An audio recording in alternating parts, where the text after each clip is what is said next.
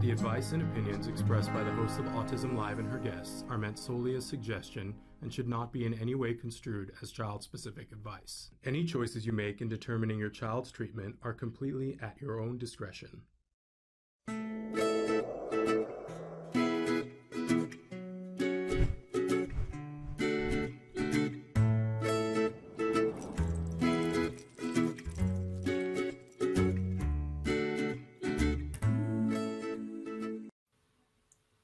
Hello, and welcome to Let's Talk Autism with Shannon and Nancy. I'm Nancy Alspaugh Jackson. And I'm Shannon Penrod, and thrilled to be here with all of you this morning with my good friend Nancy. And we've got a wonderful guest that's going to be joining us in just a little while. We've already uh, we've overcome huge technical issues to be with you, you here today. so that's right. I feel like we should take a victory lap. Uh, hopefully, everything is going to work out. Uh, although one never knows, does one? Uh, but, we just overcame huge technical issues. So, uh, but we're excited to be here too, and we're excited to be talking about the topic that we're going to be talking about with our guest tonight, uh, today, which is about transition time. What You know, and both of us, Nancy, I was thinking about this this morning, and when you and I first started doing this show we used to talk about, oh, someday our kids are going to be teenagers, and we can't even imagine that. Right. Do you remember that? And now both of our children are adults. That's right. Uh, and and so I, it's it's very interesting to me because I, I I remember having guests on the show, and when they would have teenagers, I would be like, "What's it like?" And I don't know if I'm ready, and I don't know if I can do this and now we're just well i mean you're done with the teen years and i'm about to be done. yeah that's, that's right crazy. Wyatt is now 20 and he's in vocational school. Uh, it's just crazy and and jem will be 19 this summer so i still get about a year and a half left of the the teens but i'm in the end where it's not so much the teens. Um so and look at us we survived and and our kids have survived but i think there's always more to know right? And our guest today is going to fill us in on a lot of things that i'm terribly interested to hear um, about this all important transition time. So yes. Uh, ashley lehman excuse me is going to be joining us from cip worldwide and we're going to talk with her and she's going to have a bunch of answers i think for us about what they do and why that's so important. But before that, Nancy, let's make sure that we say hello to everybody and welcome you um, to the show. And we do want to be transparent that this is a pre recorded show. We now pre record Let's Talk Autism on Wednesday afternoons, but people can still be chatting. I usually join the live show on Thursday mornings when it airs and look forward to people's comments and questions. And you can always be sending us in questions before the fact, before we film on Wednesday, either through the live show on Wednesday or you can email me directly at shannon at autism-live.com and then I can go over your questions with Nancy. But we always want to continue your participation both live and when you guys watch this recorded. Um, and you know we're live on a bunch of platforms but we also podcast to even more platforms. And um, this just makes it a little bit easier for certain guests to be on and join us rather than being in the live show. And since we love our live audience nancy i mean we totally love them. But um, the truth of the matter is that more of you watch us in podcast than watch us live. So we're still doing three live shows a week and then pre-recording some things because it gives us the option to do more things moving forward and we're really excited about that. Did i leave anything out of that nancy? Anything you want to add in there? I don't think so. I think you covered it all. And if you hear a dog barking in a minute and noise it's because my son's coming in from school so. All right. Well maybe wyatt will drop in and say hi to us. We haven't you could do that. in a long time it would be fun. I haven't seen Wyatt in almost two years. I know. It's been I a long time. I haven't seen Jem in almost two years. I can't even believe that. To say that sounds been, With this pandemic, it's been crazy, hasn't it? It has, it has been totally crazy. And I, in particular, have been somebody who who very much isolates, but that's just horrible that we haven't seen you guys. Um, but uh, so if he comes in, have him come in and say hi. I'd like okay, I will and uh, and if and if a dog barks, I have two on my end that will bark over nothing. But uh, we like to start off our Let's Talk Autism with some of the news in the news, and uh, we've got some pretty interesting things going on this week. there's a there's a, been a lot that's been happening uh, with actors um, on the spectrum playing roles in film and television in the last couple of weeks, and um, and even more with characters that are on the spectrum. I think it's pretty widely known that the the the preference of the autism community is that if you're going to do representation, why not do it authentically? why not hire an actor who ha- is on the spectrum to play actors yeah. on the spectrum? Um, and we're seeing a lot more of that. And there's a new show that's going to be debuting later on this week that we've all been waiting for for a long time. Um, have you heard the buzz on this as we see it? I haven't heard much about the actual show itself. I've just heard the buzz that it's coming out. And Wyatt was actually invited. He can't go today, but he was invited to a um, panel with the three actors on it from the Miracle Project. Apparently, oh, Coach Elaine Hall has been a consultant on the show, on the set, and with the actors, as she often does. Um, and as you said, Shannon, the show as we see it is has a lot of buzz behind it because it comes from Jason Katims, who of course was the creator of Parenthood and has a son on the spectrum and comes from a very deeply personal place. Yeah. And, uh, you know, I think both of us were huge fans of Parenthood. And when that came out, man, I thought it was, I thought that it was life changing, especially because my friends who were trying to understand what I was going through, and you guys know, you could try to explain it until the cows come home. And people who don't know, it's so hard to explain and and i had one friend one of my best friends from college called me after an episode of parenthood and she watched the parents and what they were going through and she was like honey are you going through that and i said oh my gosh yes and she said how do i have no idea about this and it really opened up a big conversation amongst my friends and they were more supportive i have to be honest and i I, you know, I had the opportunity to meet um, Jason Katims at one of your wonderful events, Nancy, when you did Denim and Diamonds. Yes. I had, the, I had the opportunity to say that to him in his face, and I said, "Look, look, I don't know, you know, what what you want to hear, what you don't want to hear, but I just want to say thank you for being a, a, very mainstream place where you, could open a conversation with friends." Who I don't think would have gotten it otherwise. And he right. was like, Oh, uh, that's so lovely to hear. Right. So I'm excited. You know, I mean, Jason Katims has done a lot of things in television that had nothing to do with autism. The man right. is as a television genius. Um, but it's really exciting to see this next uh, you know project from him. We do want to say that it is based on a series that was first done in israel. And um and it's been you know with covid and everything we certainly had, had been hearing about this for a long time.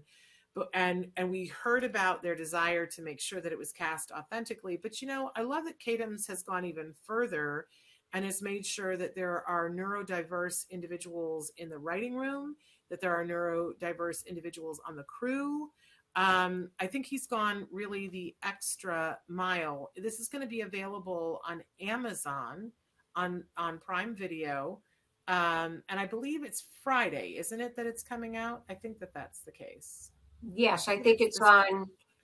Uh, I'm looking for the date here. Um, I think it's. And I don't uh, see it, but tomorrow. I think it's tomorrow. Yeah, I think it's Friday. Yep. Um, so um, I'm yeah, excited to see it. I'm very excited to see it, and uh, we'll we will absolutely be talking about it more. Yeah, we'll have to get we'll have to get the actors on. That would be great yeah. to talk to them. Yes, absolutely. It, it definitely so, premieres Friday on Prime Video. There we go. Uh, so you guys can check it out. I did not know until somebody, one of you told me last Friday about the Lifetime movie that played on, was it Saturday night? I think it played on Saturday night. I thought I had it set to tape. I did not. Technological genius here.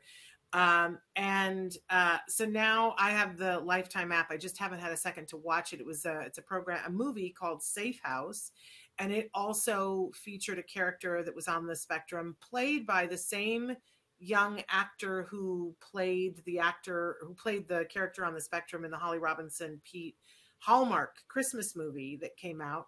And apparently, after it aired, Lifetime did an entire little program about autism. So I for sure missed that. Um, and I didn't tell you guys about it because I didn't know about it. You guys told me about it. So we're we're glad to at least know about this one and give you a heads up that it's going to be available starting on Friday. So moving right along because we don't want to make our guest wait too much longer. Um, our next story comes to us from Spectrum. You know, we love this as a news source, spectrumnews.org. Great place to get all autism news. Uh, the FDA cites hair based autism diagnostic, diagnostic aid as a breakthrough. So, uh, you know, th- we've we've been covering a lot of different things on the show about ways that people can diagnose without having to have someone meet with your child for 2 hours and grade their behavior, right?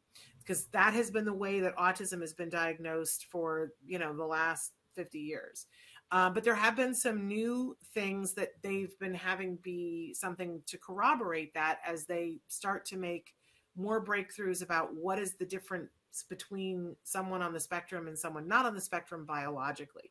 But I think this is the first time, Nancy, that I heard that we were this close to one through looking at hair strands. Was this on your radar? No, I've never heard about this before. It's called Strand DX, mm-hmm. and it analyzes the levels of chemicals in a strand of a child's hair to capture a snapshot of their exposome, which is their cumulative environmental exposures, how they regulate essential nutrients. And those measures suggest how a person's physiology responds to their environment, which can predict the chances of them having autism if, if now, you followed all that.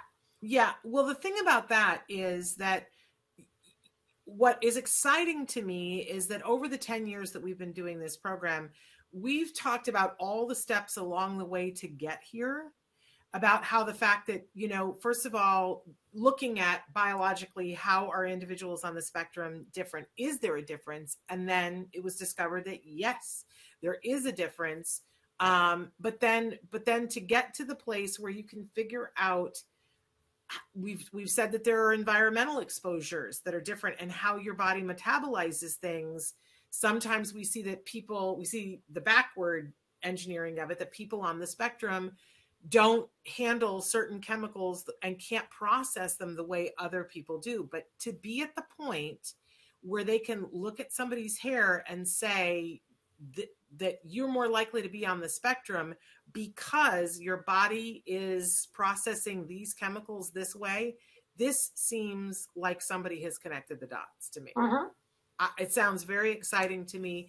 And when I think about the fact that is it possible that now you could take somebody who's very young, see that they don't metabolize things well, and say, then we are going to limit their their environmental exposure to those things so that we minimize their chances of having autism. Like like i know that's not what they're saying that they want to do right now. They're saying that they want to diagnose but is there a way that they can catch it in the moment before? This all sounds very exciting to me. Very exciting um, and if you want to know more about it, there's a full article about this in spectrumnews.org. Um, but the FDA has approved this. Mm-hmm. It's just a it's a little stunning to me that we this feels very science fiction where we've always wanted to get. Um, so uh, there is a uh, Stephen Sheinkopf, who is the executive director of the Thompson Center for Autism and Neurodevelopment excuse me, neurodevelopmental, I can't talk anymore, disorders at the University of Missouri, uh, was not involved in this work, but said before we get too excited about something like this, we need to know more about its sensitivity and specificity and just how it's performing. So, you know, we don't we don't ever want to get too excited, right? Right. Uh, but it I sounds like it's coming to fruition very soon, though. This will be a reality soon. I really like it. And then our, our last story um, this week uh, is about a new program that I found a little fascinating that Autism Speaks um, has launched a crowdsourcing competition with a company called Hero X to increase accessibility to employment networking and career development for autistic job seekers. So, I don't think that everybody realizes, but for a long time, um, autism, autism speaks has had a program where they encouraged people to present technology that would help with all different kinds of things with autism and that they have been able to give some pretty big grants to companies who were competing um, in that competition. I know several people who have competed for those grants. So this is not the first time that they have done something like this um, but I, it's the first time i remember them doing a crowdsourcing competition. Right and are you are you familiar with Hero X, Shannon? I am I'm not. not. I'm not familiar with Hero X. Um, but uh, I I love that they're putting some uh, you know oomph behind the idea of let's let's involve people who maybe haven't been involved before to see how can we make job searching and job getting more accessible. When I saw this headline, I thought, oh I just missed Joanne Lara so completely right. and fully in that moment. And I was like, Joanne would be all over this. Yes, she would. Uh, with both feet and both I was, hands. I was yeah. astounded to read that uh, 70,000 to 100,000 teens with autism are transitioning from school to employment each year. I didn't realize the number was that big. Well, uh, you know, let's let's say that that's a great segue for our guests today because when we start to talk about the transition time um, our next guest is part of an organization that is really looking at this and trying to be um, the proactive um, place for parents to go for a lot of solutions. So, why don't we go ahead and bring her in to join us? And of course, everything on my computer has gone completely crazy. But Ashley Lehman is from CIP Worldwide, and we're going to talk with her about what what exactly that is. So is Ashley there with us? She I'm is. Hi. I have to start with an I, I have to start with an apology to Ashley because Ashley has joined us in a period of time where a lot was in flux, and so I've completely discombobulated all of our paperwork with her. Um, so I just have to publicly apologize to her and thank her for for perseverance and for being here today it speaks greatly to what you do. But Ashley, let's start out with just a simple thing of explain to us what CIP stands for and what it is. Sure. So I'm just first and foremost, I'm so excited to be here. Uh, this is su- such an amazing resource, and it's nice to meet you, Shannon and Nancy. But yeah, so CIP is uh, the college internship program. We're located in Indiana, Massachusetts, Florida, California, and it's a transitions program that primarily serves young adults ages 18 to 26 diagnosed with ADHD, ADD, and other learning differences and autism. Um, so it really includes a comprehensive model that supports supports students across multiple environments. So this means we take a collaborative, person centered approach in the centers and in the community while targeting executive functioning challenges, um, self confidence, self advocacy, that residential support component, social skills, academic, academics, vocational. We also have a clinician. Um, you all were speaking earlier about the news and I'm the hair strands and early on in my career, reminiscing on I was like the person interventionist that was facilitating the assessment by the diagnostician with the families and just knowing what those families had to go through in order to get to that step of a formal diagnosis or potential next step to a, a, certain therapy is just mind blowing. it is mind blowing. And Ashley, you have quite a background um, can you tell us a little bit about your background before we hop back into CIP's programs and how your background relates to autism? Sure, yeah. So, aside from my personal experience, my nephew being on the autism spectrum, I studied speech and language pathology in my undergrad. And while I was doing that, I worked in home with families and in the community consulting utilizing ABA or applied behavior analysis therapy, as you all know. Um, I went on, received my master's in ABA with an emphasis in autism, became a board certified behavior analyst.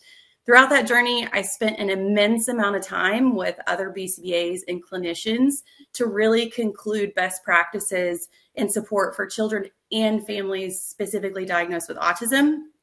Throughout that time, I really learned the difference in resources for young neurodiverse adults in comparison to early intervention. So, key as to why I'm here today. okay. Yeah. It, yeah, and it is vastly different. And you gave us a, a, a, little bit of an overview of what what CIP is and does, but let's do the deep dive now. Let's talk about who you serve, where you serve, and let's get into some of the different programs, shall we? Absolutely. So we primarily, like I said, we primarily serve um, young adults diagnosed with autism and ADD, ADHD, and other learning differences. But um, we have a full year program. We have a summer program. We also have a GLC program, which is kind of that program that our young adults transition to after a full year program to lessen the level of intensity and support and ensure that transition to independence is achieved. So, um, yeah, and that's a little bit about the different programs. And um, you, but you guys are in lots of different locations. Let's talk about some of the different mm-hmm. locations that you guys are in. Yeah, so we're located in the Berkshires in Massachusetts. We're located in Brevard in Florida. We're in Bloomington, Indiana. Go Hoosiers. Um, we're also in Berkeley, California, and Long Beach, California as well. Okay. And you have do you have relationships with colleges in those areas? Tell us a little bit about that. Absolutely. So that's a really key point um, to the transition, um, especially when the adult, your, your, young adult is really trying to navigate through all those different decisions and the parents as well. So it's really important that you have that close knit partnership with, each, with each of the universities. Uh, specifically for Bloomington, we've partnered with IU, which is Indiana University. I actually work really closely with Dr. Kathy Pratt, who um, is also a BCBAD, um, just like Dr. Doreen. And um, so we have a, a, a, partnership established with those universities so that our students can ensure that smooth admissions transition process and an overall positive experience. And okay, I want to ask this question and I want to ask it sensitively because the world is changing so much and um, college is available to more people and mm-hmm. and autism is a spectrum it yes. maybe isn't the right choice for everyone mm-hmm. but is there what kinds of in terms of functionality who's mm-hmm. your ideal student and uh, do you have a, an ability to help students who perhaps are more impacted and need more support Oh, yeah, that's a really great question. And it's a big one. Um, so I'm going to try to break it down just a little bit. But um, the answer to your question is yes. So our specific admissions process is extremely individualized. So that the overall goal is for before a student applies, they have a formal diagnosis. So they're at a place of here's my diagnoses, here's um, ways that we've supported or support has been implemented in the past. Um, here's where we're at IQ wise, cognitively. Um, and also there needs to be a level of motivation that takes place, um, which we could, you know, talk a little bit more about, but a general consensus of what am I doing here? Why am I here? Um, so that that support is reciprocated and, and really received. Um, did I answer that question? Yeah, I think it makes total sense because this is, it can't just be that the parents want the student to be in this program. It has to be something that they want. Right. Um, and that if they do, that you've got more ability to be able to support them individually, is what I right. heard. Is that about it? Yeah, absolutely. right. Yeah, okay. yeah, you got Wonderful. it right. Yes. Um, definitely an individualized program. A lot of our students come into our program and they're um, either rejecting the different diagnoses that they have, or they just simply don't understand the implications of that diagnosis and how it really impacts their life fully. And that's really kind of an area that we specialize in. Okay. But this is a very unique program, though, and you uniquely serve them um, and support them with what they're doing in order to become more independent. Tell us what it is that you, what's the secret sauce? What is it that's so, so uh, unique? I think the first, you know, just initial response to the secret sauce is collaborate collaboration collaboration and individualization. So CIP really encompasses person first, individualized programming, and also an active learning methodology. So our students play a vital role in their success.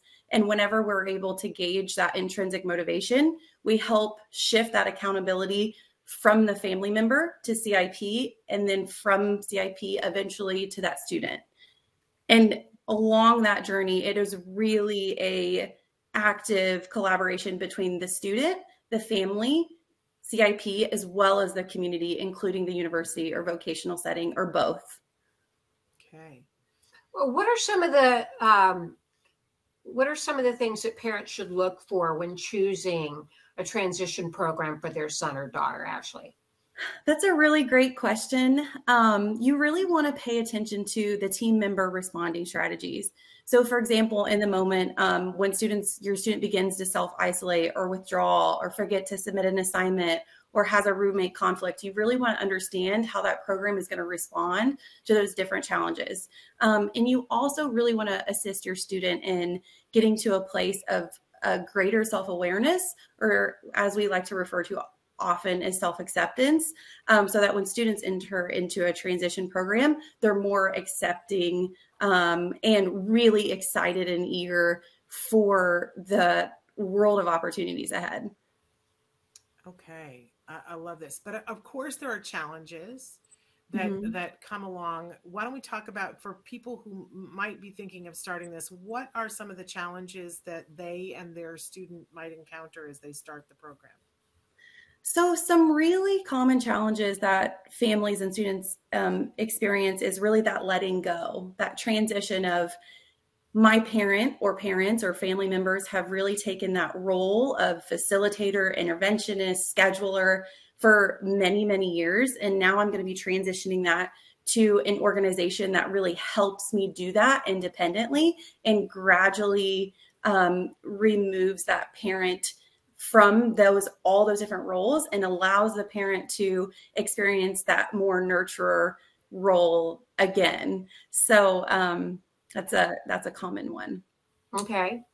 Um, tell us about some of the reasons that parents seek out transition programs such as this. So families come to CIP specifically with just a genuine hope for their child to find happiness and ultimately live independently. So that looks a lot of different ways for a lot of different different people and it's really our jobs to help the student and the family figure out what that means for them. Okay. Can you tell us do you have any success stories that you know of right off the top of your head? I don't want to put you on the spot, but oh, so many success stories. Um, the the one that immediately comes to my mind is we have a student from Chicago area, first year student that's come in and he expresses that he really struggles in a social setting. And um, within the first two months of him being at CIP in Bloomington, um, we have a student mentor program where we we partner with students at IU, and they come to CIP and they they're with our students in all different settings. And um, he really partnered with his student mentor in a lot of different ways and has a pretty active social life as well as has already obtained part-time paid employment within his first semester of being at CIP. Um, and he um, and it's actually an organization that he has studied for quite a bit of time and has always wanted to work there. Um, he's more of like a logistics guy, and uh, he um, he was able to to do that. And it's been I could go on and on. well, let's let's pause for a second because I'm sure that there are parents watching who are like, I need more information. I, who do I talk to? Where do I go? Because it sounds like it's so specific that you really need to have a consultation to see if if it's right for you, if it's a good fit for your family, if it's a good fit for your student. So where do they mm-hmm. need to go um, so that they can get that information, Ashley? Yeah, um, I highly encourage you to visit our website. So cipworldwide.org will give you all of that information and uh, direct contact links so that we can we can talk to them. Wonderful. Ashley, can you? I'm sorry, Shannon, to interrupt. Go ahead. Um, tell us some of the things that students do after completing the program. What? so yeah, that's um. Most oftentimes, our students are in an apartment or by themselves or with other CIP students who have graduated um, or with people that they have met at the university. Um, so they're often working full time and um, living independently and are also in maybe some aspects receiving a uh, financial support from family members with a plan to gradually fade that as well. Um, yeah, I gotta say, there are a lot of people out there who, uh, myself included, um, that you know the, we want the college experience for our kids but there are many parts to a college experience. Part of it is transitioning into the adulthood. I'm mm-hmm. wrapped in my wires excuse me. Uh, you know part of it is the social situation part part of it is the academic situation moving towards whatever degree or diploma or whatever experience that you're having at college there's a lot and mm-hmm. I have to say that we were talking before about how when Nancy and I started this show, it was this was all uncharted territory. And but for years I've been asking guests about did your child go to college? How did they do mm-hmm. at college? And it's mm-hmm. been a mixed bag that you know there are some people who say nope we didn't do the college experience some who said we did the college experience some who had great success at college but a lot of parents tell the story about sending their kids off to college, paying a whole mm-hmm. lot of money, mm-hmm. and having it not work out and having mm-hmm. it be a negative experience mm-hmm. for their student and feeling like we wasted time, we wasted mm-hmm. money, we wasted energy, and mm-hmm. they left feeling. Uh, you know, like their self esteem was decimated because they weren't able to make it work. Mm-hmm. So, part of why I wanted to have you on is to show families that there's another option that it you know that you can work with someone like you ashley to put in place and it's not you anymore because i think you're going to find if you go to talk to you know i certainly find this my son is in college i can't call the professor up and go well, wait a second you didn't make it clear mm-hmm. it's not that doesn't work in college right mm-hmm. and that my child either has to be able to advocate for themselves in the way that that college professor needs to be advocated to, which is different than the next college professor, or you got to have some sort of a, a, a go between. And there are different ways that you can do it. But what I love about yours is that the emphasis is on on making sure that they are ready to be independent and a part of that is employment mm-hmm. Uh, I think that that's a very important piece, Ashley, that a lot of people miss. How many people do we know, Nancy, that are wonderfully talented individuals on the autism spectrum who've finished college and can't get a job? A lot of them. There are a lot, yes. of, a lot of young adults in that situation. And the parents are wringing their hands, going, "Look, we thought this was like, you know." we didn't know that we were going to get to college. We didn't know we were going to get the diploma, but now you're telling me I got another hoop I got to jump through that they're in no way prepared for independence and employment. It's um, it's a rough thing. So um, we love having you on, Ashley, to talk about these things and have have someone as wonderfully um, educated and prepared as you are in the autism community to talk about it. So tell us again where families can reach out to find you guys if they have more questions. Yeah, you can find us at cipworldwide.org. Wonderful. Ashley, mm-hmm. thank you so much for taking the time for, to be with us. And thank you again for being patient with my inefficiency. I'm this technology and me don't necessarily go hand in hand. So it's a okay. I, I can't thank you enough for allowing me this time and I'm honored to be here. Thank Can I you, tell Ashley. you what we need? Can I tell you what we need at the Autism Network? We need an intern. Can you guys help us to find an intern? Thank Earplugs, you. Earplugs, Dan McManman. Yes, um, we, we, need an intern. So uh, uh, please uh, follow up with me because I don't know if Long Beach is too far away. We're located in-, in Woodland Hills, okay, California. But I, we need interns. We would love interns. Are you looking please. for student interns?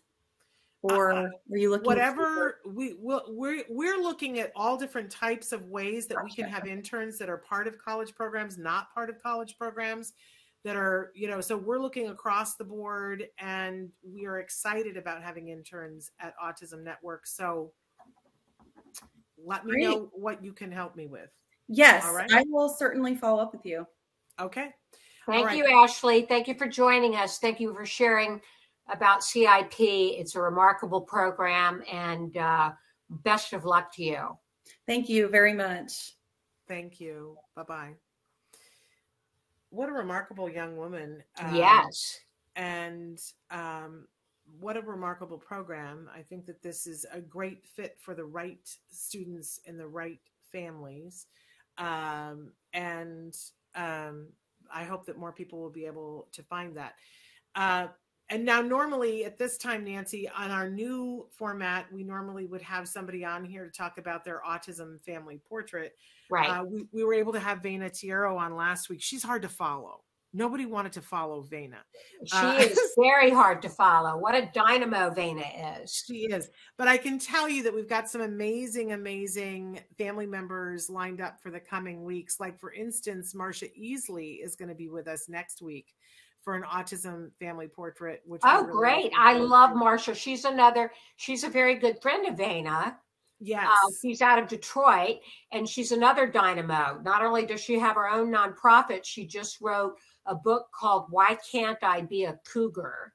I, um, I love. We've actually had her on the show to talk about that book, but you know, we did that whole interview, and I didn't know that she was a mom of an individual on the spectrum. Yes, I, and he and he is independently living now, so she can talk about that. Yes. Uh, how her son has gained independence, which has been, I know, an amazing journey for her. And then she can also talk about her nonprofit. So she's another dynamo that nobody's going to want to follow, I'm afraid. And let me just tell you, but we already, I what I went, I did was I went ahead and booked the next couple of weeks. So the week after that, Julie Wadine will be here with us. And then in the weeks after that, Becky Estep is going to be, I don't know which week she's here. And um, Laura Mariquin is going to be joining us as well. So that'll be super fun. Fantastic. And then Marcy, uh, we're going to wait until we're back. We're, we're hoping, fingers crossed, that we are going to be back in studio in the month of well the end of march uh right. we'll in the studio the beginning of march we hope but actually doing live shows um, sometime in march and we want to wait we wanted to wait to have marcy with us in person so she's yeah she's got us. a marcy has a remarkable story she's got two sets of twins all are on the spectrum Amazing. so um she's got quite she can Just, share her journey which has been an interesting one just so you know what this is what's so amazing is that when i said to her you know nancy and i would really like to have you on and and feature you and she was like me?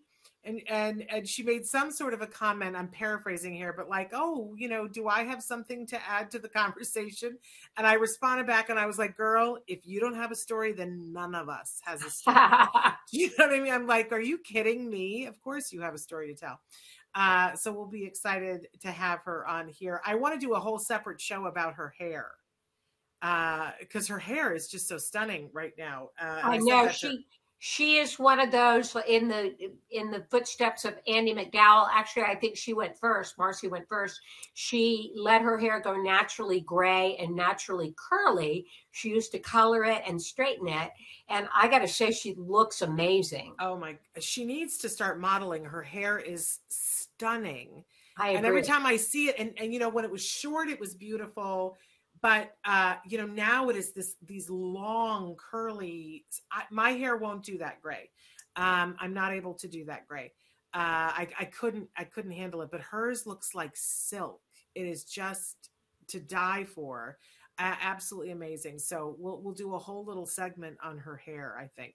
Uh, but and I do want to say that I've gotten at least a verbal commitment uh, from Moira Giammatteo that as we get close to the Oscars, which is happening in April, I think towards the end of March, she has agreed to come on and do an entire show with me, Nancy, about um, the Oscars. Because, you know, oh, how fun! She is a mom who is amazing. Uh, she's been on the show before, but Moira I don't know. In the the fir- I first met Moira when our son was really little, and somebody said, "Oh, she's." I had a question about something, and they said, "Oh, ask Moira Giammatteo. She was a she was one of the mentors in uh, that TACA had, where right.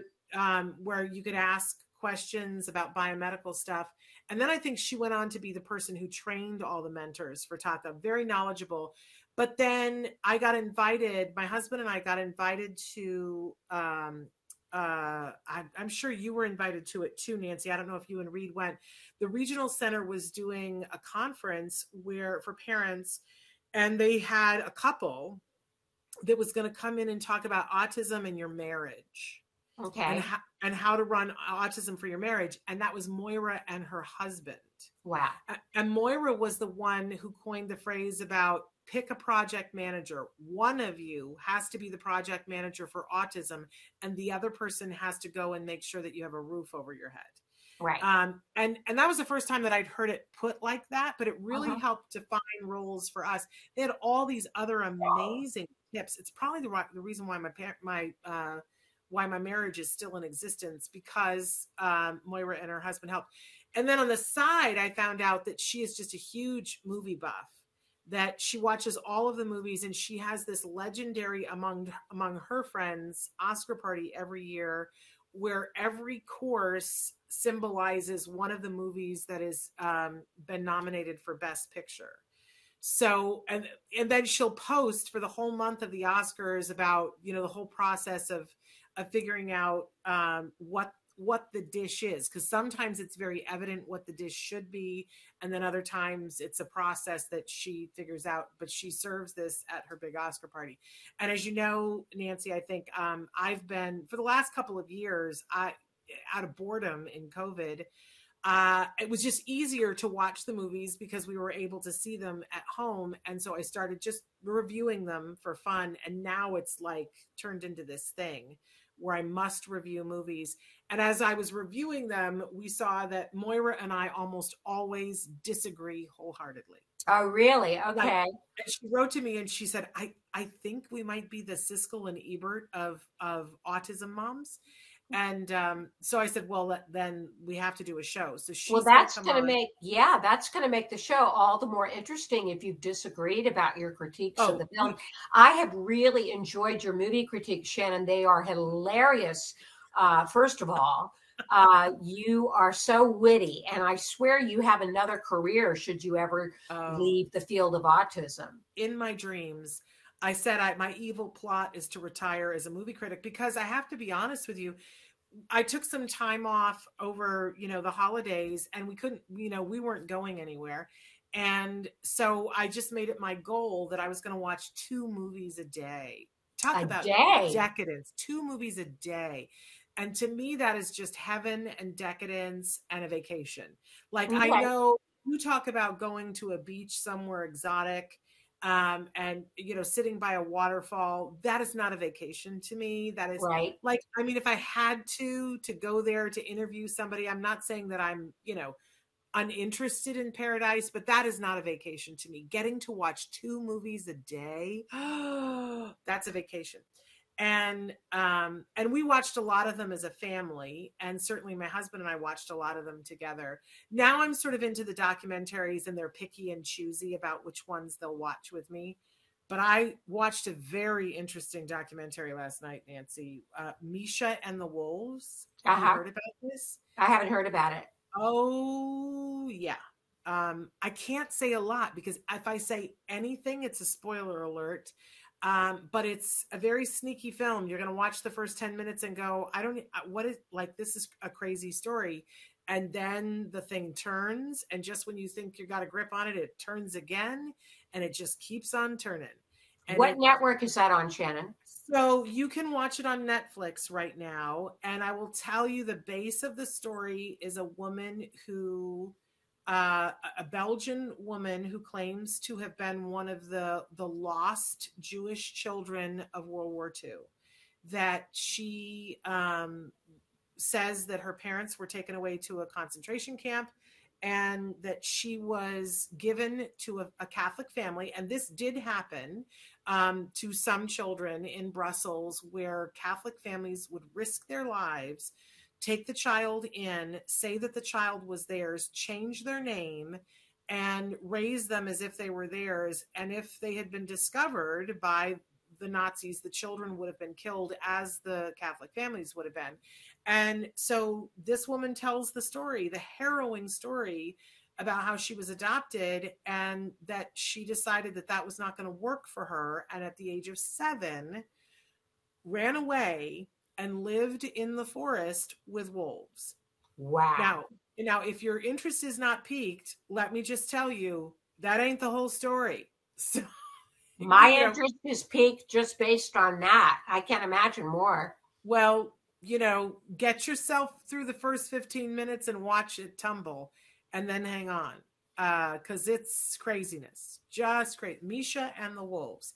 So uh, the one, the other documentary I'm really looking forward to watching right now is this, uh, the Summer of Soul, um, and I think that that's available on Hulu, and I have not seen it yet. So, but it's all about. I think what I've heard is about the music industry. Now you have to tell me, Nancy, because we have two minutes left. What have you seen, and what have you liked of everything that's been out there? Have you seen any movies? Yes, I have seen The Lost Daughter, which I was not a fan of.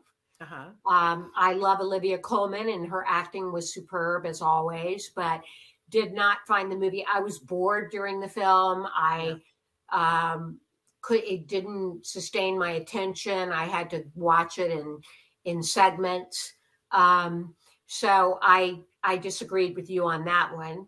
Um, the Unforgiven with Sandra Bullock, I liked very much. Mm-hmm. Um, I thought it was a really good film. Um, and uh, The Power of the Dog, I saw, and actually, I was, I liked it. I liked it. I had some issues with parts of it, but I overall, it, uh, I liked it. So you and I disagreed on that one. Well, and those were the two big ones that Moira and I disagreed on because I loved The Lost Daughter and I hated The Power of the Dog. Um, and I will go Moira as, as well, but I loved The Lost Daughters. I, I, I understand that some people were bored, but I thought that Maggie Gyllenhaal did a great job directing it. And I thought that it, I thought it was a difficult movie to watch. It was very upsetting to watch but I thought it was a movie that for the first time, I can't think of another movie that has shed light on how difficult it is to be a mother. Mm-hmm. And and the responsibility of it and the weight of it and the judgment from people when you don't just only find joy in it. That's true. And I do, I second your opinion on that, your insight on that. It did do all of those things. It did shed light on all of that. And for that, it's to be commended. And, you know, let's hope we can have a, a film. Actually, Vena Thiero's first documentary uh, sheds light on what it's like to be the mother of of, auti- of an autistic child, not only one, but two. She's yes. pretty much warts and all. If anybody can catch yeah. the documentary, My Thiero Boys, boy, does she show it all warts and all. There you go. And I will say this that um, I don't know if you caught um, our friend Holly Robinson Peete's Hallmark movie, the Christmas movie that came out, Our Journey, um, our Christmas, I think it was Our Christmas Journey was the name of it. I felt that um, Holly did a really good job because uh, she was one of the producers as uh, as well of showing the difficulty of a mom in the transition process of of taking a child who is non-vocal and allowing them to go be in an assisted living situation and and all the fears and angst and difficulties of that i, I thought that holly did a, a really good job of, you know i i did not see that movie and i need to catch it because that um, is something that definitely resonates with me. Yeah and I, I thought she was really on point with that. It was very emotional for me to watch and there there is a moment where everybody around her is saying you know you need to do this and you need to do this for him and she breaks down and she says you have no what i have had to do to get this point and to just trust other people to be there for him now. I've been the person. You have no idea what it has taken because they say he's made so much progress and she acknowledges that.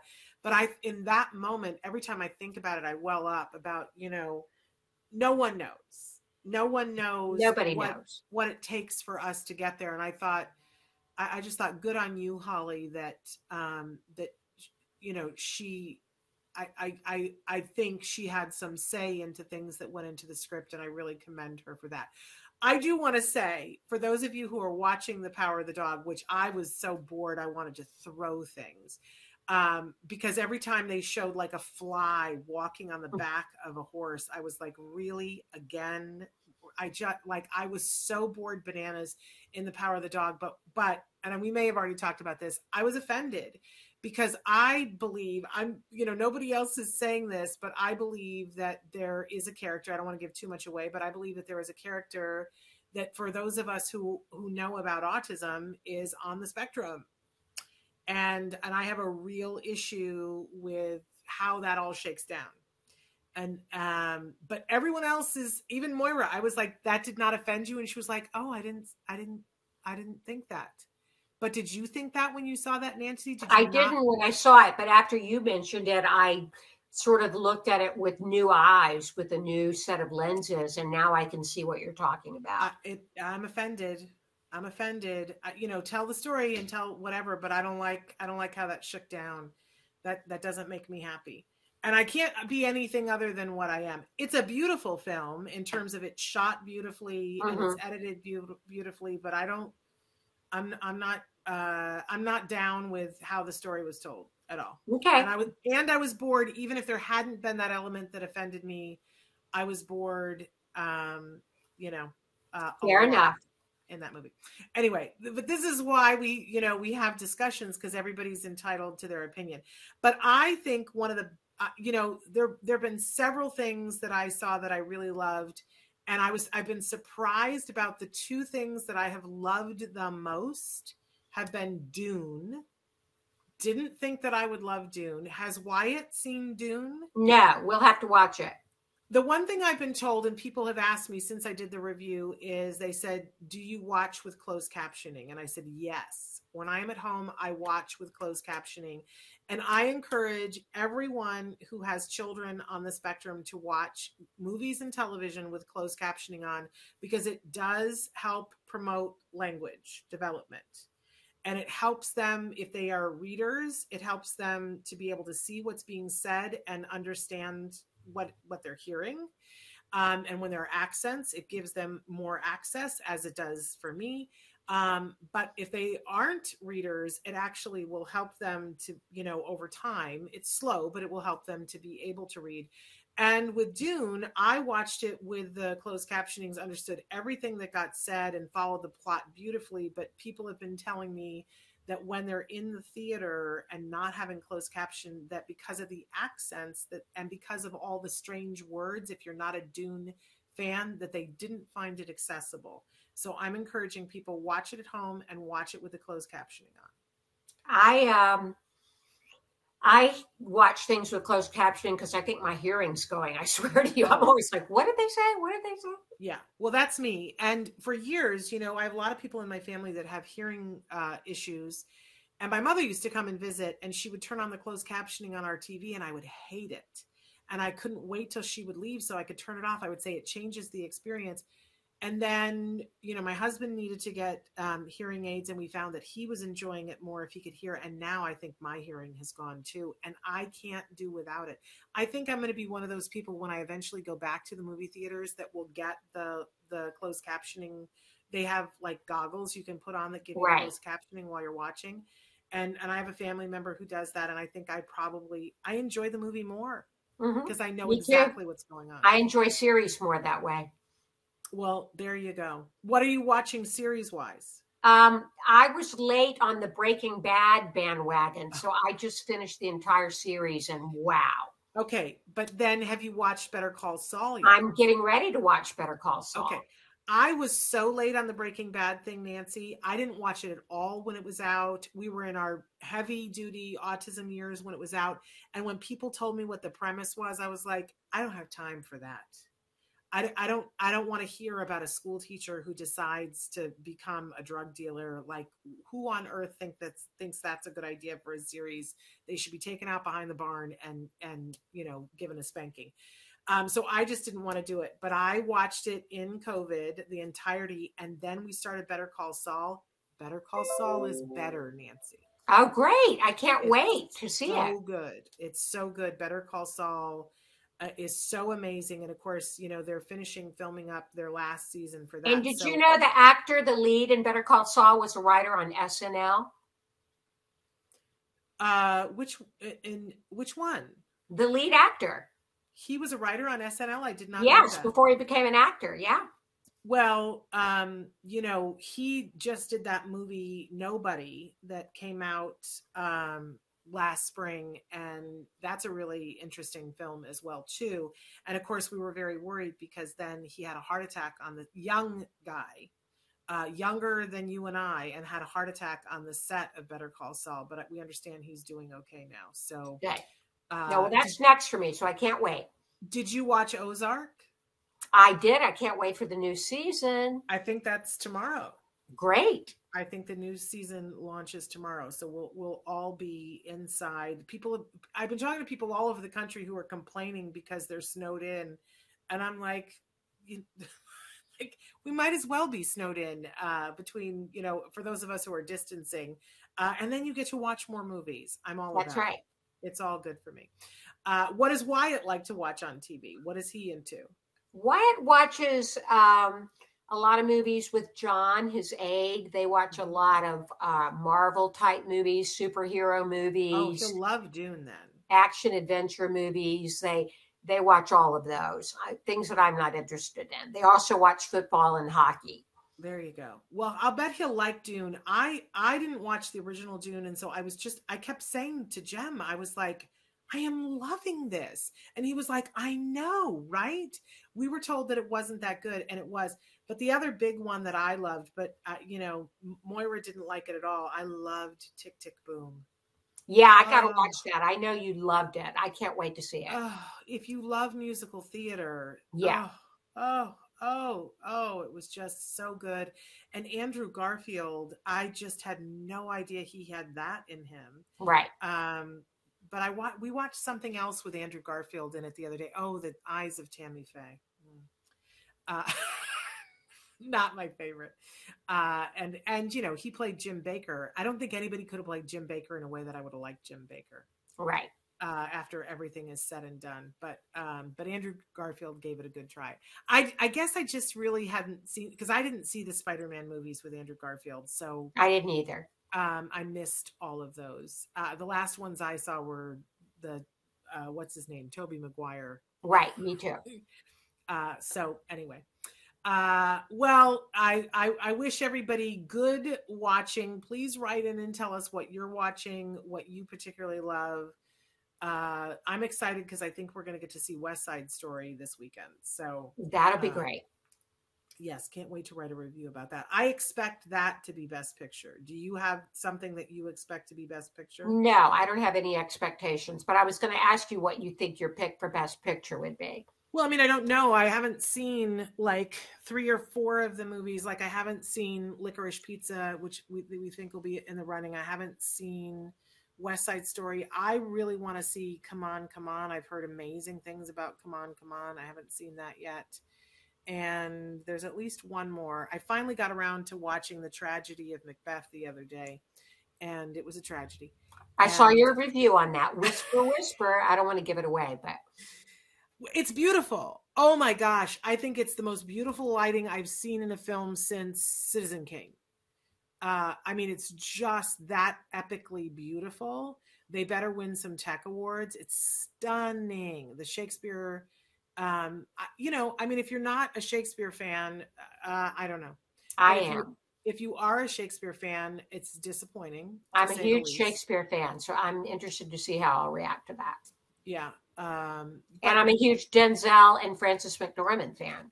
Oh my gosh! I said there's just no way that uh, that that Frances McDormand can. She doesn't even know how to deliver a bad performance. Well, apparently she does. If it's Shakespeare, um, and you know, I mean, is it is it like bad? Like you can't even be in the room? No, but I've seen a lot of actresses play that role. It doesn't it doesn't come anywhere on the. It's really a weird performance. Did you ever see Roman Polanski's Macbeth? I don't know. I don't know Oh. if I have. Oh, that's not to be missed. If you haven't, get it. Okay, I will definitely. I I I don't recall it, so I Extremely violent. Well, this gets violent, and and I think it's a respectable version of it. I do think that you know they'll show it in junior highs for the next I don't know how many years, at least a decade, and that those students will gain access to the story. And I think it's very. I think the way they build it, they said it's the tragedy of Macbeth, not Macbeth, and and they said it's based on Shakespeare, and and so I don't I don't think that they were going for it to be all that Shakespearean, because um, otherwise, why you know? But and yet they took a lot of the famous speeches word for word from Shakespeare, so that was a little discombobulating for me. I almost would have rather that they had not. If you're not going to do Shakespeare and you're not going to look at, I mean, Shakespeare wrote an iambic pentameter, and if you're not going to know what that is or how to treat it, then you shouldn't do it. Um, you know, it's uh, it would be like taking Sondheim and deciding to do it with a flute through your nose. Right. Um, you know, it's just it's like it's meant to be sung. Iambic pentameter is meant to be sung. You got to have an understanding of how to do it. And it and in any case, it's oddly enough, it's it you know there was a part of Rent when Rent was on Broadway that that I would just go so crazy. These people who were, you know, talking about, about life and death things, but they were backwards on stage, and I and I always would say, who walks backwards? How much in your life, when Nancy, when something was important to you, like thinking about the life and death moments of your life, were you walking backwards? No. Um, and so I I hated that part of Rent. Loved the music, but didn't love the direction of having people walk backwards, and they did yeah. the entire show of Rent. And it's the same thing with Macbeth. If you're if you're having like in the big moments of your life when you're making the big decisions and something big is happening, you're not whispering. Right. Even That's in a true. hospital, you're not whispering. And That's the whole, true. The entire movie whisper, whisper, whisper. um, they were directly next to a hospital where they had to keep things quiet. I don't know. Strange choice. Um, but anyway, I've talked way too much about films. Uh, we're going to have Moira on and talk about more of it. But Nancy, we're back next week, and next week we're going to have Marcia Easley joining with us, and we have another guest, but I don't know who it is at this moment. Right. So we'll be back then. Less time for talking about movies, but um, tomorrow on the show, for those of you who are keeping track, it is our Friday best of show where you'll see a show from the past um, from either Ask Dr. Doreen, Autism Live, or uh, Let's Talk Autism with Shannon and Nancy. And then we are back on Monday with our live show. So until then, give your kiddos a hug from me. And give yourselves a hug from me. Thanks for joining us. Bye bye for now. Bye.